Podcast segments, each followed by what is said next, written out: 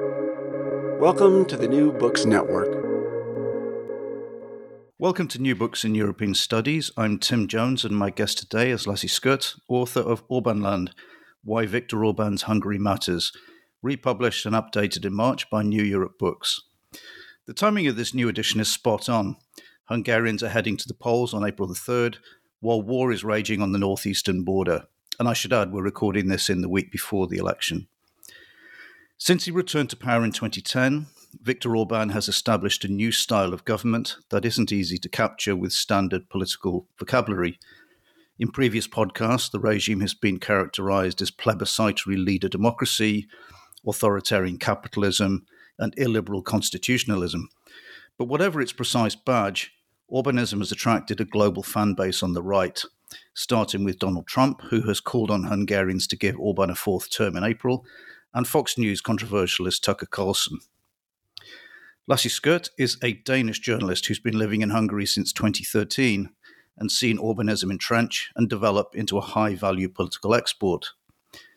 It would appear sensible, he says in the introduction to the book, to make some attempt at predicting the future of Europe and the US by casting a spotlight on Viktor Orban's Hungary. Through understanding what's going on in Hungary and why, perhaps we will be able to predict how the current polarization might shape the future of both sides on the Atlantic. Well, uh, let's have a go, Lasse, and welcome to the podcast. Thank you very much. Well, as you as you spell out at the, at the beginning of the book, you're you're a, you're a Dane living in provincial Hungary and you say that you quote like the idea of going east when everyone else was headed west. Uh, can you tell us more about why you made this choice?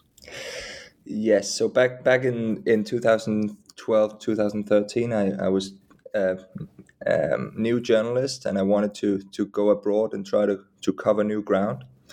And already at the time, Hungary was an interesting country. Um, going into bigger European debates, but at that time, a lot of it was focused on on Jobbik, this um, radical right wing party at the time. Um, but of course, Orban was already at power, uh, and um, I wanted to understand this country, um, why why it kind of developed into into the focus of of not only Hungarians and Central Europeans, but but into a kind of a European um, example of some of the other trends that we would come to see later on. Um, and then when when I arrived shortly after Viktor Orban had this very famous speech in which, which he used the phrase illiberal democracy, um, and not to neglect uh, some of the theoretical analysis that uh, you just mentioned of Orbanism, but I wanted to kind of get it under the skin of the Hungarian society and try to understand the average person, like why the re- the reasons for for voting uh, for a man like Viktor Orban, not only one time but but several times in a row. Um, and I I came with a with an open mind, so I wanted to understand and learn instead of instead of judging and, and bashing, as I've noticed many uh, Western journalists do when they when they come to Hungary. Um, so my keyword was and and it still is curiosity, and I was not afraid to spend hours listening to government people or average Hungarians speak about their views. So that was my um, that was my approach. And and you, yeah, you, uh, I guess that's the reason you chose to live in uh, Debrecen rather than rather than Budapest. What what, what made you choose that uh, city? Well, that's actually kind of a, a, a, chance because my wife, which was my girlfriend at the time, she wanted to become a doctor, and and she came with me from from Copenhagen. And in Debrecen, there's a very acknowledged uh, medical school, so that was kind of the, the reason why we, we chose to have our base there. And I'm very, very, very happy that it was because um, obviously I spent a lot of time in Budapest, the capital, but the difference between Budapest and Debrecen is so vast that um, it made me. I mean, I tell myself that I got a kind of a broader understanding of the country than if I had just spent my time in Budapest. Yeah, well, I, I, guess you started writing the first version of this book in, a, I don't know, 2017, 2018, after maybe five years there. Did you have a commission to do this, or was it was it just something that popped into your head? And, and was it all always for an anglophone audience, or did you did you write first in, in Danish? Well, so again, I can mention my wife. She's now graduated as a doctor. Um, she was she was getting closer to that uh, degree uh, in those years, and I I kind of like I wanted something uh, physical to take with me from uh, from our time in Hungary, and that kind of turned into this book. And the reason for writing it in in English was obviously for a broader audience, um, even though there's a big big interest in Hungary um, in my in my home country of Denmark, but I wanted to well basically the, the book came out first in ahead of the um, European elections in 2019 and uh, got quite a bit of attention back then because it was written in English and because of the huge interest that was already there established uh, towards Viktor Orban and his and his uh, government. Mm. I, I, did wonder because I mean, after after Trump won in 2016, there were this spate of books of uh, how did this happen? Who who are the people who voted for him? A sort of sociology of of Trumpist America. Were, were you inspired by uh, any of that kind of um, uh, sort of sociological approach uh, at the time? Well, a little bit because, uh, like I mentioned before, I thought a lot of the um, a lot of the Western coverage of of Hungary, and that also goes for for some of the American um, of the Trump uh, coverage was kind of um, I would not hesitate to say biased, and I I wanted to do something else because I I think in journalism the most important uh, role is to to try to understand and communicate the facts and the reality of a country.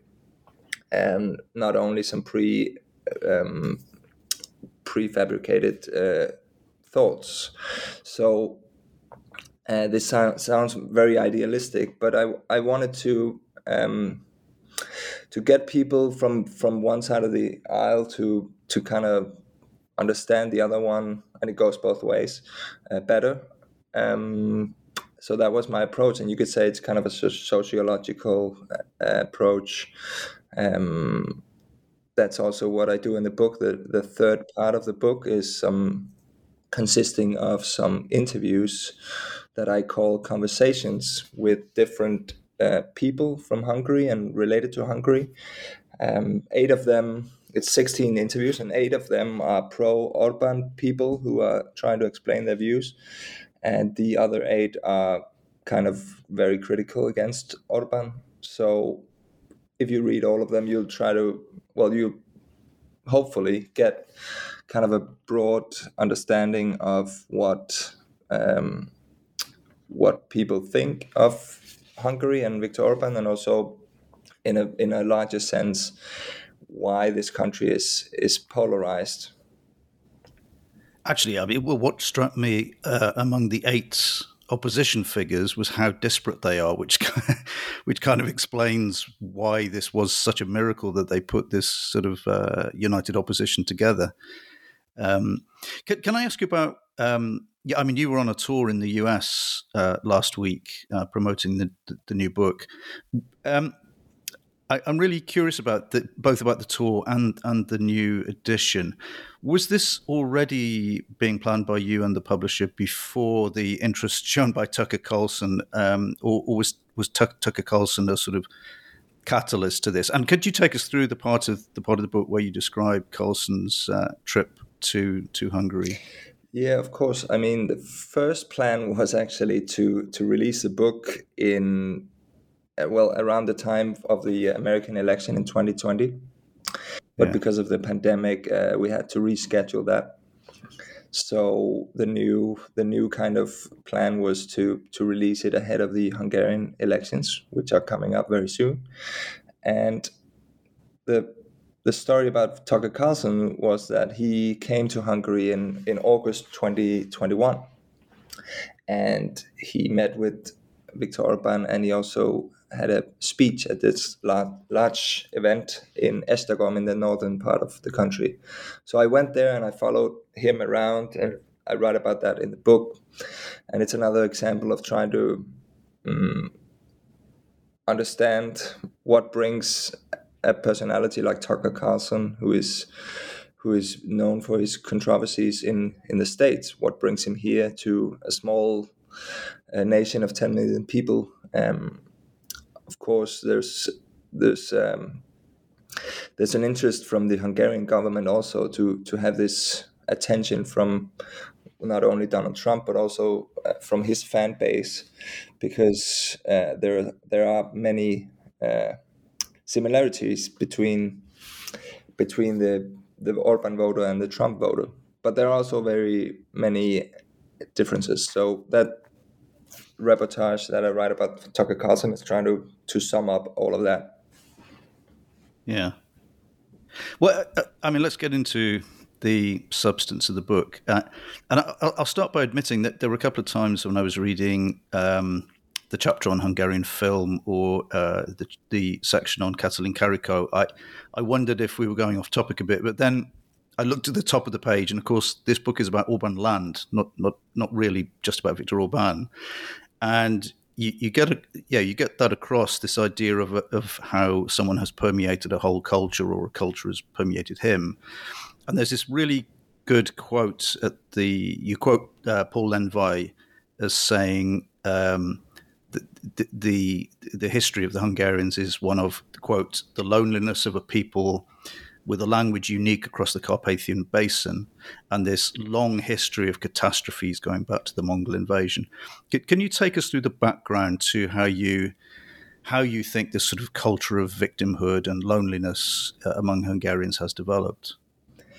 Yes, of course. I mean, when I first came to Hungary, it was it was kind of a shock to me to hear whenever I talk to people that uh, the trauma of history uh, took up such a big part of their uh, mind. Um, mm. Of course, history is, is important in all countries, but here I experienced that it was the key to understand the the present. Um, even more so than in in other countries that I spent time in. So I wanted to to kind of get under the skin of the Hungarian history, um, because it's it's it comes up every time you you speak to to Hungarian that they've always been on the losing sides of, of different historical events, world wars, and so on. And uh, what what brings them uh, what brings them to to to go such a radical way as some people would say that uh, the Orban government is is on. Um, so I try to to connect the the present uh, understanding of a Hungarian mind with with with the mm-hmm. past and and there are many different uh, examples in the book of why uh, why Hungarians think like they do today. Um, mm but I also wanted to, well, I wanted to underline that because it's a, a book about Hungary, but also, of course, the book is about a broader uh, topic, which is you know the understanding of a polarized country. So, what are what are the what are the keys to to well what what what are unique for for Hungarian um, perspective on this, and what are kind of the more broader historical understandings mm. of of why a country becomes uh, divided. Well, yeah, we, will come to the broader issues mm. in a second, but the, the, the very specific ones, the one that really jumped out to me, and again, I I either didn't know this or I'd forgotten it, but, but the the deep trauma of the uh, Trianon Treaty mm. of 1920, which which seems to be deeper and more pervasive than than the trauma of 1956. Um, could, yeah, can you take us through that? You know, what what was the Trianon Treaty, and, and why is it still so deeply ingrained in, in the Hungarian psyche? Well, so after First World War, uh, Hungary was on the losing side and, and was punished with this uh, Treaty of Trianon. Um, and and the punishment was uh, to give away two thirds of the, its territories to uh, to the surrounding countries, uh, which yeah. also meant that around a third of the Hungarian uh, population suddenly lived on the you could say wrong side of the border. And still today there are huge uh, minorities of ethnic ethnic Hungarians who are living in Romania in Serbia in Ukraine and and some of the other neighboring countries. Um, what what brings it up for to today for example that Viktor Orban has tried to um, to include these people more in the Hungarian society of the today.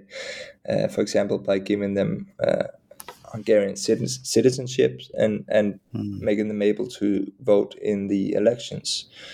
Um, the the fact that uh, country has been cut off by its with well from other areas that belong to it in previous times um, that's also something that has happened in, in the history of Denmark, but on a la- much larger, sorry, on a much smaller scale.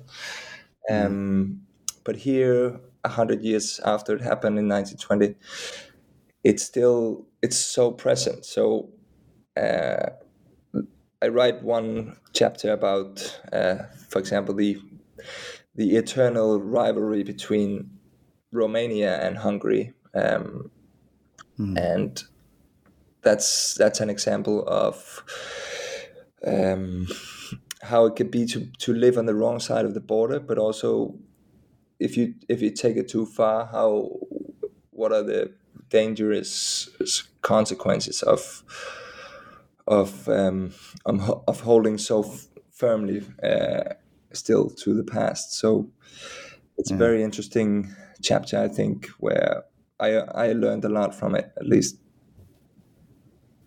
Yeah, and is it um, that the the treat or the historical treatment of the um, Hungarian minority in Ukraine is that?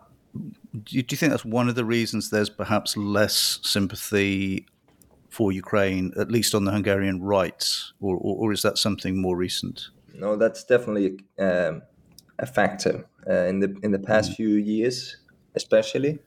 There's been a diplomatic crisis between Hungary and Ukraine.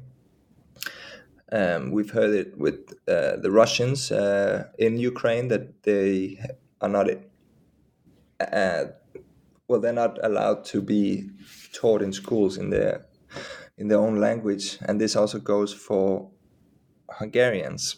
Um, mm. This, of course, is something that the Orban government is not happy with that the ethnic Hungarians in in Ukraine cannot be taught uh, Hungarian in school. So um, for for several years, ahead, I mean before the war, there has been um, very cold air between uh, Zelensky and, and Orban. Um, and as we've seen after the war broke mm. out, um, this uh, diplomatic crisis have, has uh, grown to new levels. I would say.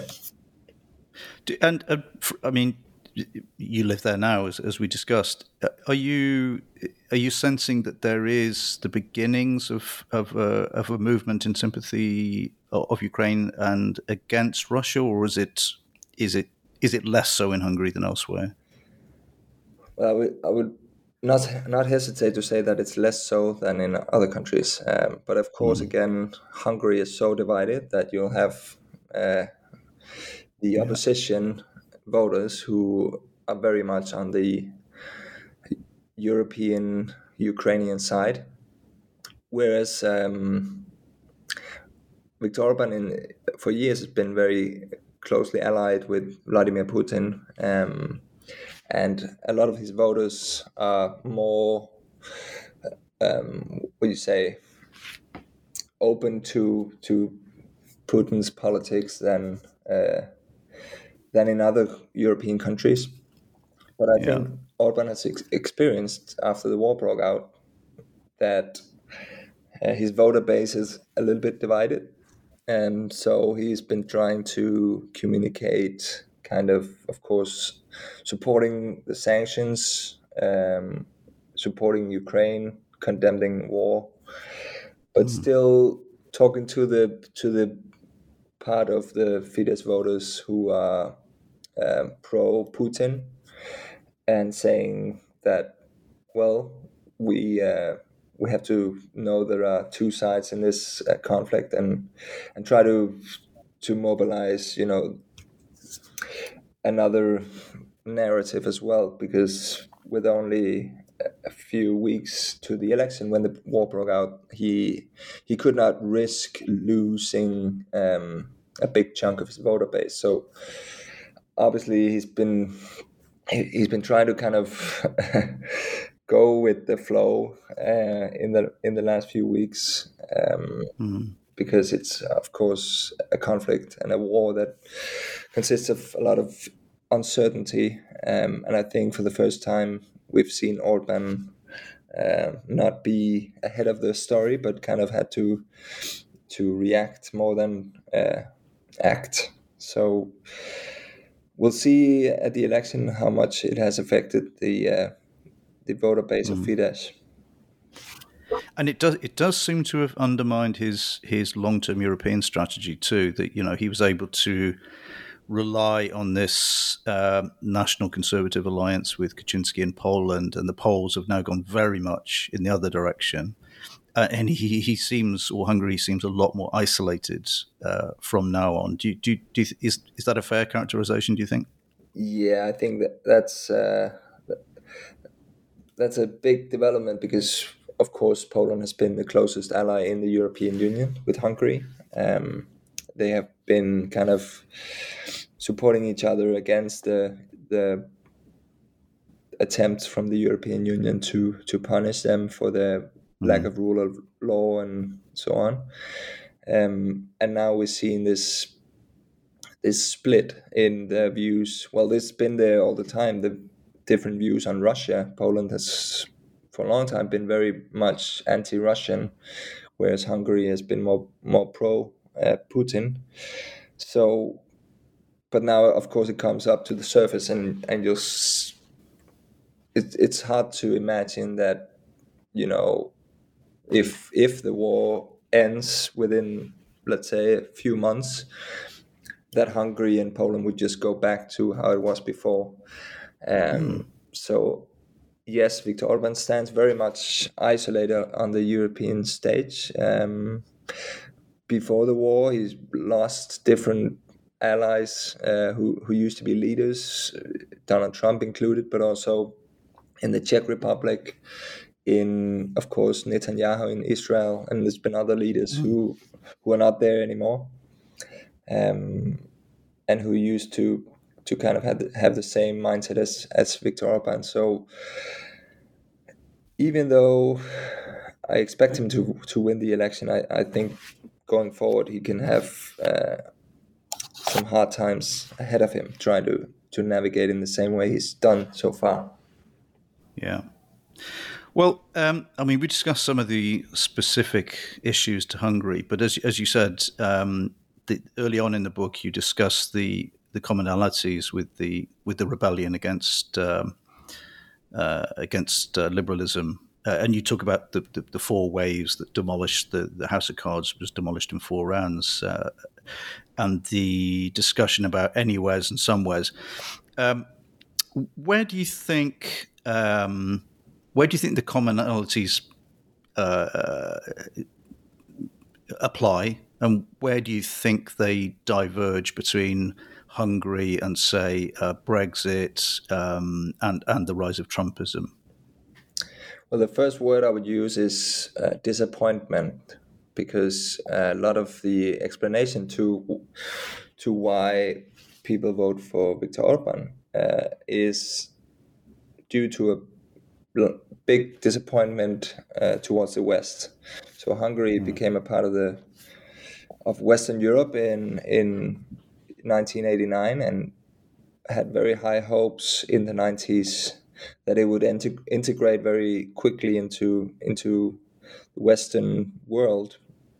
And it did so. It went so fast that uh, basically only a few people in Hungary benefited from all this uh, market capitalism that that swept over Hungary in, in the 90s.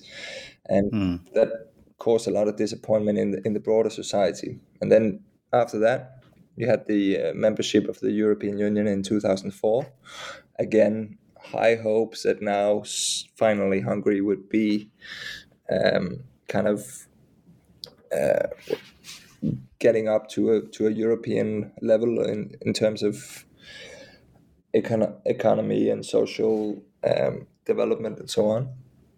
But a mm. couple of years after the the membership in 2006, there was a big uh, scandal with the socialist uh, prime prime minister at the time who who um, well who had a speech that was leaked to it was a party speech and it was leaked to the public mm. where he he basically acknowledged that he had been lying to to the Hungarian voters about the economy and then a couple of years after that the financial crisis hit and and disappointed even more people. So that's very important to understand why Orban was um, why he came into power. You, I, I, just should should interrupt a second in that you, you interview that politician uh, uh, at the at the end of the book, mm. and you, you ask him this quite pointed question as to you know you basically say why are you still on the political stage? Hmm. Um, is, is, that, is that how you feel? is it amazing that he's after after that speech he's still running for office? It is kind of amazing because I think in many other countries, uh, politician with such a big scandal and such a big hatred towards him in, in mm. the broader society would, would step down and, and, and leave politics. But as he explains it, uh, you know, there's a big uh, voter base uh, still voting for him. So if he would if he would uh, if he would go away, they would also go away. Mm. That's his uh, that's his uh, reason. But so on the on the similarities with say Brexit and, mm. and Trump, um, I've also sensed uh, and I've traveled around in in both Britain and and the States a, a, kind of disappointment with how things were developing in in this liberal uh, fast lane society where not everyone was benefiting from how things were going. And then into the stage comes a person or a movement who speaks to them in a in a in a manner that they understand um, so this goes for Trump, uh, Farage, mm. Orban, other leaders. Um, and the easy response to that would be to say, well, this is just populism. And I write in the book that I have a problem with this term because I think it's it's kind of a it's become a word that you you use towards people you don't like and you don't want to hear their opinions even. So instead of taking that approach, I wanted to talk to the people who who have these um, feelings and and opinions, and try to understand what what caused it, and that's why I go so deep in into conversation with, yeah. with some of the Orban voters, and I, I hope that this uh, these conversations, if you read them, you'll you understand what's going on in the, in the minds of Trump voters, Brexit voters, and and other other Europeans and Americans who are disappointed with the way society has developed under globalization and yeah yeah. Uh, well, uh, you have this very good uh, quote. I think you got it directly from uh, Rod Dreher, where he says, um, had Trump only half of Orban's intelligence and drive, America would be somewhere else today. And, and it really struck me. Um, you again, you, you you talk about how how politically disciplined he and his movement are. That he he's very much he, he picks a fight and he makes it very very focused. So at the beginning, it was it was. Um, over utility prices when he first ran. Then it became over migration. And now he's very much focused on this, what he calls aggressive LGBTQ propaganda at the school gates. And it, it's, it's, very, you know, that, that's what the governor of Florida is now attempting. That there really is a lot of um, there is a lot that national conservatives could learn from Orban's sort of political discipline. and, and sorry, just one other thought, which is the you you also talk about something that's quite specific to him, but one that, that Tucker Carlson is trying to tap into, which is this idea that Hungarians should feel no um, guilt about the colonial past because they didn't have any colonies, and that that's sort of something that that uh, in a different way it's part of the American National Conservative right are trying to tap into. This is this may be something that happened in the past, but it's nothing to do with us anymore. C- could you expand on that a little more? Yeah, this is also something that uh, that Maria Schmidt, who I interview, who's a, the mm, political yeah. advisor and historian in Hungary, um, says this thing about well, we don't owe these people anything, uh, and these people she means people in in Africa and in the Middle East. Mm. We don't owe these people anything because we've never had a colony. Uh, so this is a, a, thought that I hadn't experienced in Western Europe and in the Western part of the world. Um, but going back to the first part of your questions, I, I I've noticed this. Uh, it, it is very focused the the Orban communication. Yeah, but it's also, um, and I think that's why so many people are attracted to it, even from from you know intellectual parts of society. Um, that it has this try it's like a new way of of making conservatism great again um, yeah and you could you could have different opinions on that of course but um, by inviting people like um, you know people like jordan peterson people like um, john o'sullivan the former thatcher speechwriter and, and journalist mm-hmm. to hungary and and meet with orban and Orban, as he likes to mention, often he he spends most Thursdays in his reading uh, office, just reading books and try to to get an intellectual understanding of the world. Um, mm. This is something that I was also, you know, open to hear more about instead of just saying, yeah, this is just some some propaganda way of of of saying. Uh, well of, of reasoning his politics, but um, I find I found this um, was appealing to a lot of people, and including, like you said, Rod Dreher, who's a Christian national conservative American writer and the editor of the American Conservative, who spent a lot of time here. He's he's here now again, I think, in ahead of the elections, and he Mm-hmm. He's been coining uh, Hungary as the Texas of Europe. So I think if this uh, if this kind of sums it up, that's that's how it is. For, for feels a bit more like Florida at the moment. Yeah, true. Actually, I, on that, I, um, this this was a revelation to me. I didn't know about. Well, first of all, as you said, that, that, that it Hungary has proved to be this sort of magnet for for national conservative thinkers. Um, but I didn't realize that there's this area near Lake Balaton that's attracting fairly average conservative Germans. Because as you say, you quote someone saying, "You feel like you were in Germany 30 years ago." And even a couple, it, even got out of hand for the government with a couple of uh, fascists or neo Nazis like Horst Mahler mm-hmm. trying to turn up there. Yeah. Um, what, what, what do you think happened there? Was there did they did they feel it was attracting the wrong kind of national conservative, or that there was a limit to the people they could take in? Yeah, so um, with people like like Mahler and also uh, Nick Griffin, who who came here, oh yes, and got, yeah. uh, I think he got kicked out, or maybe he left on his own. Um, I, I think it got a little bit out of hand for for the government to to to be so um, open minded to to right wing ideas um, and uh, important in understanding of of of Fidesz of Orban is that um, for a long time, at least until three or four years ago, they were not the right wing party of Hungary because well they were right wing party, but there was another far right party uh, called Jobbik, and Hungary had to navigate.